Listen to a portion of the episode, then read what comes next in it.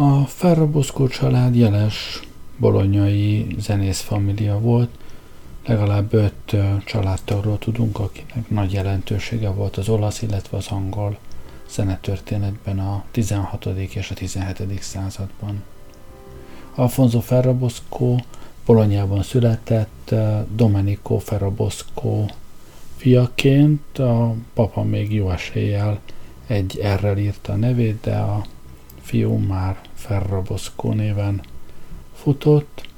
Tehát a papa Domenico Ferrabosco jó eséllyel az a zenész volt, akit a pápai kórus karmestereként rúgtak ki, mert ő megnősült, és ez ott nem, nem volt ildomos, de aztán később egy, egy római templomban lett karmester, és ez az idősebb Domenico Ferrabosco, ő is jó pár madrigál kötetet jegyzett, 42-ben jelent meg egy, egy könyve teli madrigálokkal, és hát antológiákba is adott darabokat.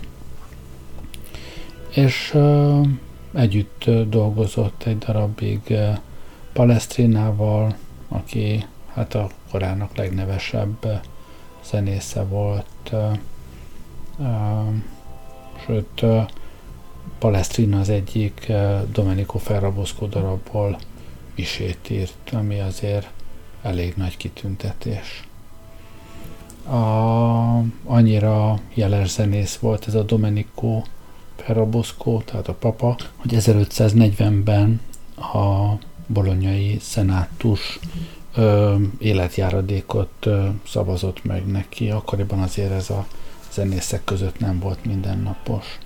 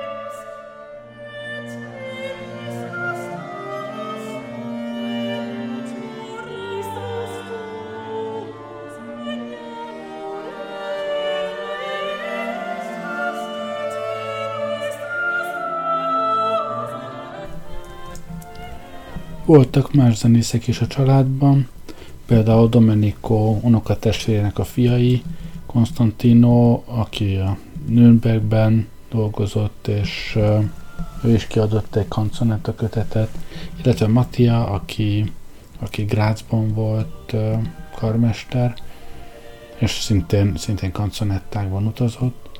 Szóval voltak már zenészek is, de hát koncentráljunk most Alfonzóra, akiről szó van. Alfonzó volt Domenico nyolc gyerek közül a legidősebb, és hát a, a legnevesebb máig a, fönnmaradt az emléke. Most Domenikónak ugye jó pozíciója volt Bolonyában, de ennek dacára meglehetősen sokat utazott, más városokban is dolgozott. Úgyhogy aztán a, az 50-es évek elején már, már Alfonso is utazott vele Rómába, és a tehetségét ekkor már kezdték felismerni, úgyhogy mire 16 éves lett, Alfonso és két öccse is már Charles de Guise, a Loreni kardinális szolgálatában állt. Aztán Angliába 1562-ben jutott el először, valószínűleg a nagybátyja Girolamo kíséretében, és olyan mértékben sikerült első Erzsébetet lenyűgöznie, hogy azonnal ajánlott neki egy állást évi 100 márka, vagyis 66 fontnyi fizetéssel.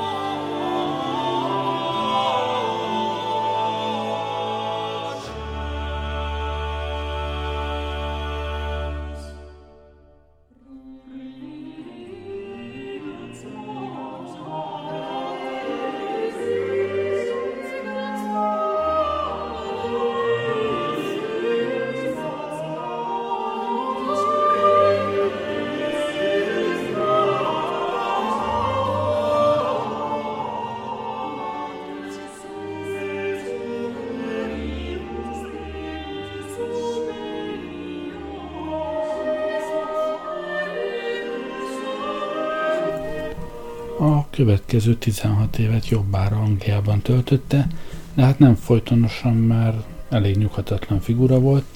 Már két év után, 1564-ben Rómában Farnéze kardinálisnál szolgált, aztán úgy döntött, hogy mégiscsak jobb lenne Angliában, de hát nem akart engedélyt kérni a kardinálistól, hogy oda visszautazhasson, mert hát akkoriban ugye a zenész az, az szolgálnak minősült engedélyt kellett kérni az urától, hogy oda menjen a, amerre szeretne, hanem arra kért engedélyt, hogy egy rövid túrát tegyen haza Bolonyába családi okokból. Aztán persze Bolonyának közelébe sem ment, hanem visszament Angliába, ahol felesküdött a királynő szolgálatára, és ebből az alkalomból fel is emelték a, a fizetését immáron 100 fontra. Aztán egy év múlva már Párizsban volt, onnan írt a királynőnek, és ebben a levelében megírta, hogy tudja igen, hogy vissza kéne mennie, kötelessége volna visszatérni Angliába, de el kell még mennie Bolonyába családi ügyben, aztán mihez Bolonyába ért, akkor meg megírta a királynőnek, hogy hát engedély hiány nem tud visszamenni, a pápától kell engedélyt kérnie, hogy, hogy Angliába utazzon, különben elveszti a családi vagyonát és elszegényedik.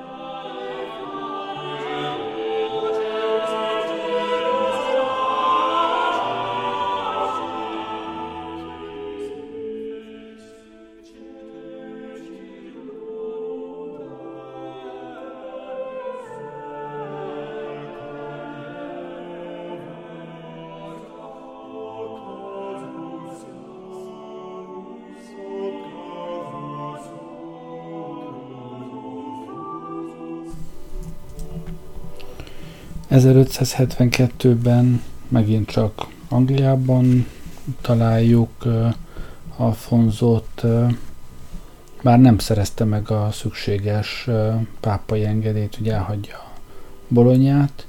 Írt is erről 1574-ben egy levelében Lester grófjának, amiben arról írt, hogy emiatt bukta az örökségét, ami hát tényszerűen talán helyes volt abban a pillanatban, mert hogy a, az örökségét, ami apja halála után rászállt, azt a nagybátyja gondozására bízták, de nem annyira azért, mert hogy engedély nélkül távozott volna, hanem egyszerűen azért, mert, mert nem volt ott, nem volt Bolonyában, hogy átvegye az örökségét. Minden esetre Alfonso újra felesküdött a királynő szolgálatára, aki ezt el is fogadta, mert hogy az olasz zenész annyival a, a helyi erők az angolok előtt járta a modern madrigál művészetben. Szóval Alfonso Ferrabosco 1572-ben berendezkedett Angliában, klassz kis háza volt Greenwichben, és hát az is terjed róla, hogy jó eséllyel a királynőnek valami fajta kéme vagy titkos ügynöke volt, aki az európai útjait ezért is nézte el neki, mert hogy onnan visszatérve mindenféle információkkal látta el a, a királynőt.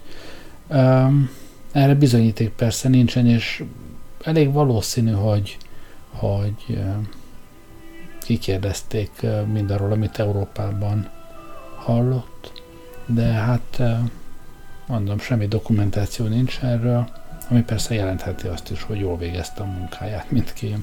Ilyenkor ugyanis nincsenek dokumentumok.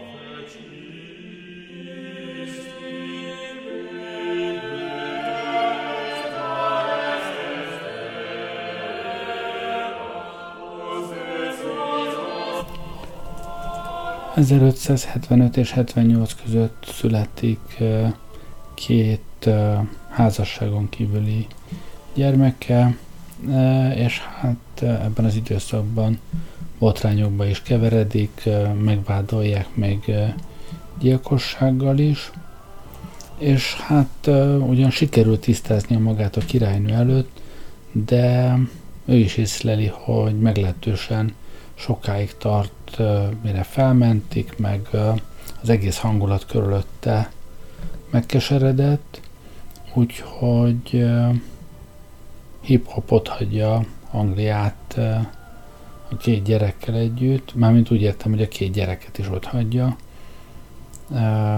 mert hogy úgy érzi, hogy kiesett a, a királynő kegyeiből. A királynő meglehetősen földühödik ezen, hogy, hogy így lelépett, úgyhogy üzent is a francia anyakirálynőnek, illetve a, a királynő követeinek Rómába, hogy szerezzék, hogy oldják meg, hogy Ferraboszko szépen húzzon vissza Angliába. A két gyereket pedig az egyik udvari zenésznél helyezik el gyámságba.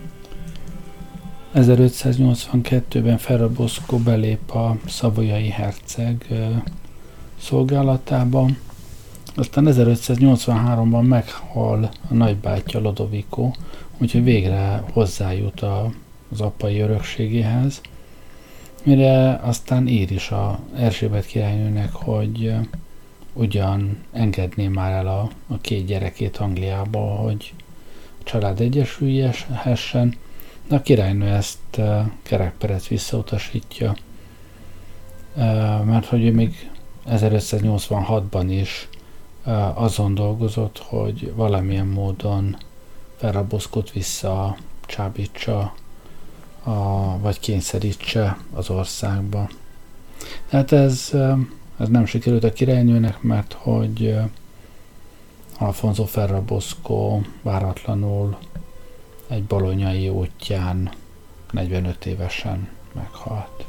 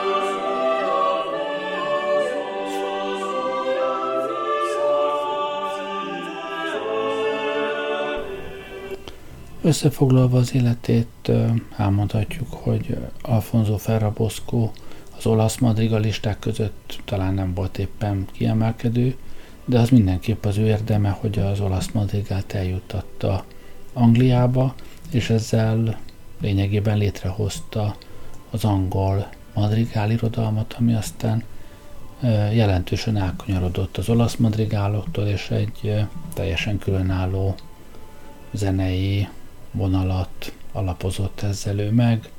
Neki köszönhetjük a, az angol madrigálokat, ahogy most ismerjük őket. Hála és köszönet neki, nyugodjon békében.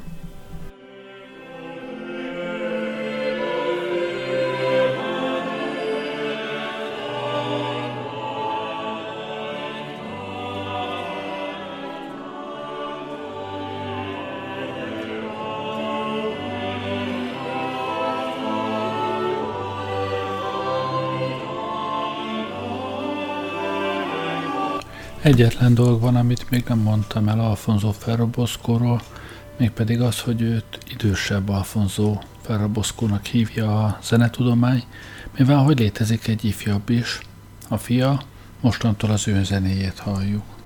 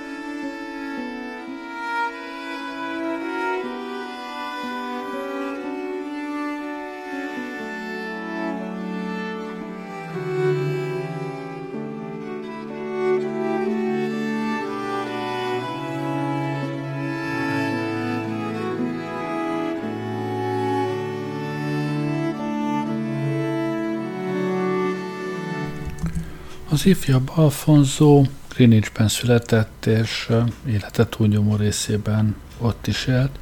Az anyja valószínűleg Susanna Simons volt, akivel akkor még a papa nem volt összeházasodva, de aztán később összeházasodtak, és ahogy azt a papa élettörténeténél elmeséltem, nagy hirtelenséggel távoztak a szülők Angliából, nem sokkal a házasság kötésük után, és ott hagyták az ifjabb Alfonszot a hugával együtt egy bizonyos Commarfan Ostervik nevű zenész gyámsága alatt, aki a királynő Fovola zenekarának volt a, az egyik tagja.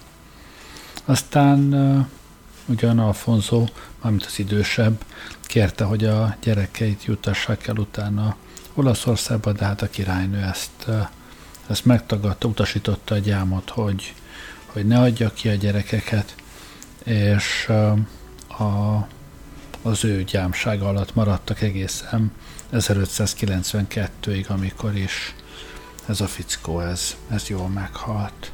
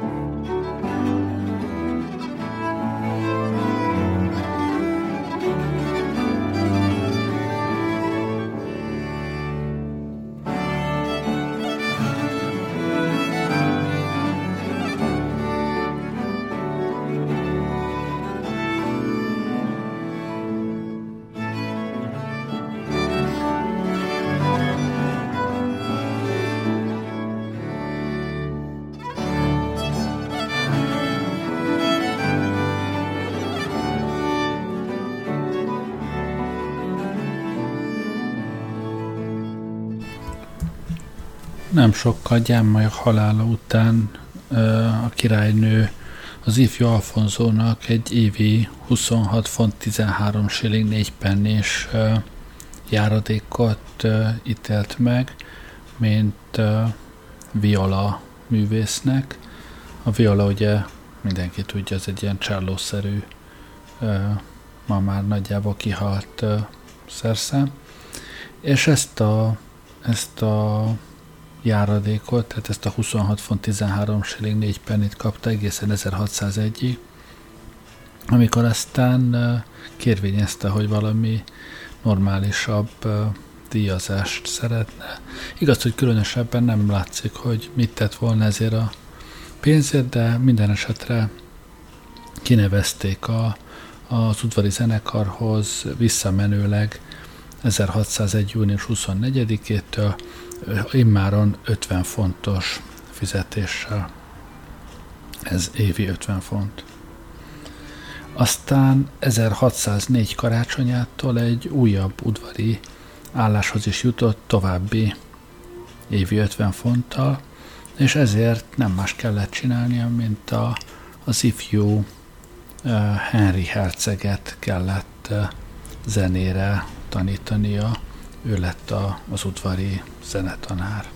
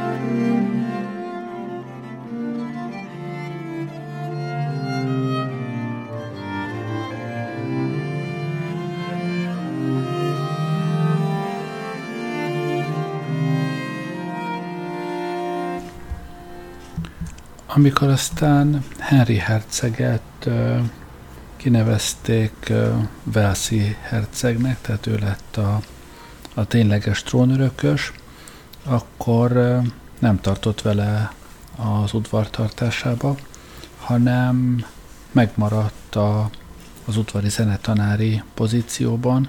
Nyilván innentől már a, a hercegöccsét Károly herceget tanította. Aztán hát 1612-ben Henry herceg idő előtt elhalálozott.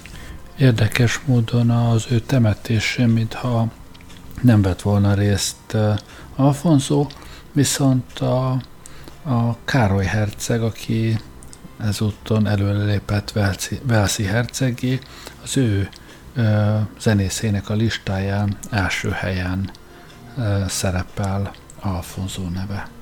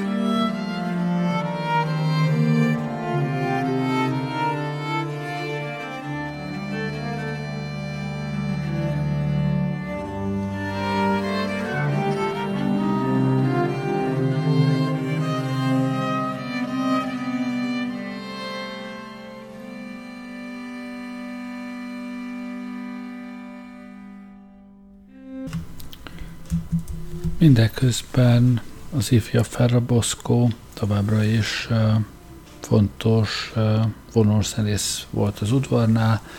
1624-ben úgy említik, mint a, a négy violaművész vezetője.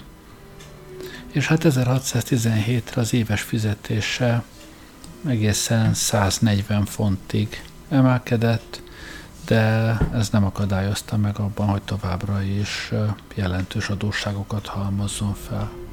Addigra már vagy, vagy tíz éve házas volt, de a anyagi problémája nem annyira az egyre népesebb család fenntartásából adódtak, hanem abból, hogy a sógorával üzleti vállalkozásba kezdtek. A sógor egyébként a, a király fuvolása volt.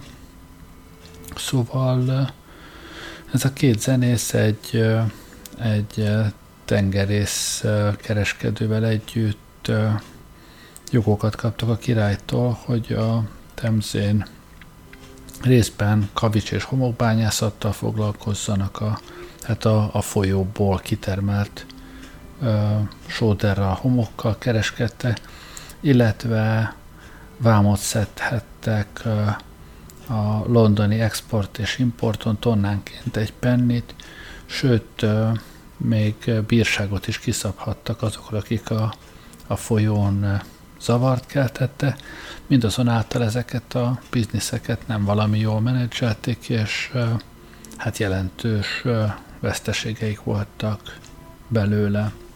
Úgyhogy aztán 1625-ben Alfonso el is adta a részét a, ebből a vállalkozásból, és visszavonult a, az üzleti élettől.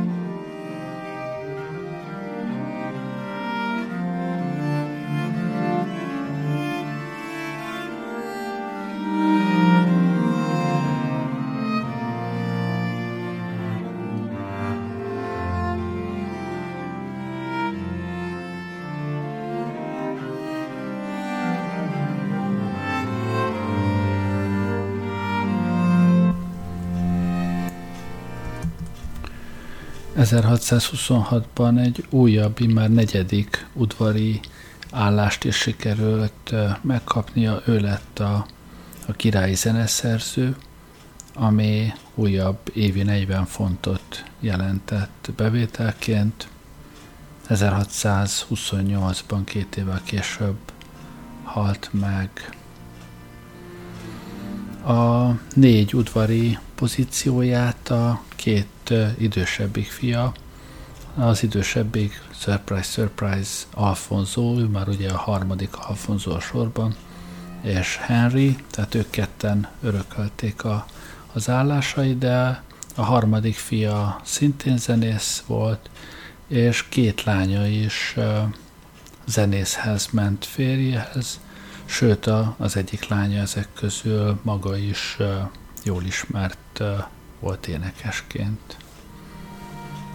Hát belekezdhetnék most még a harmadik Alfonso Ferrabosco életébe is, de szerintem erre most már nincs idő. Most már csak hallgassunk meg még egy Alfonso Ferrabosco szerzeményt.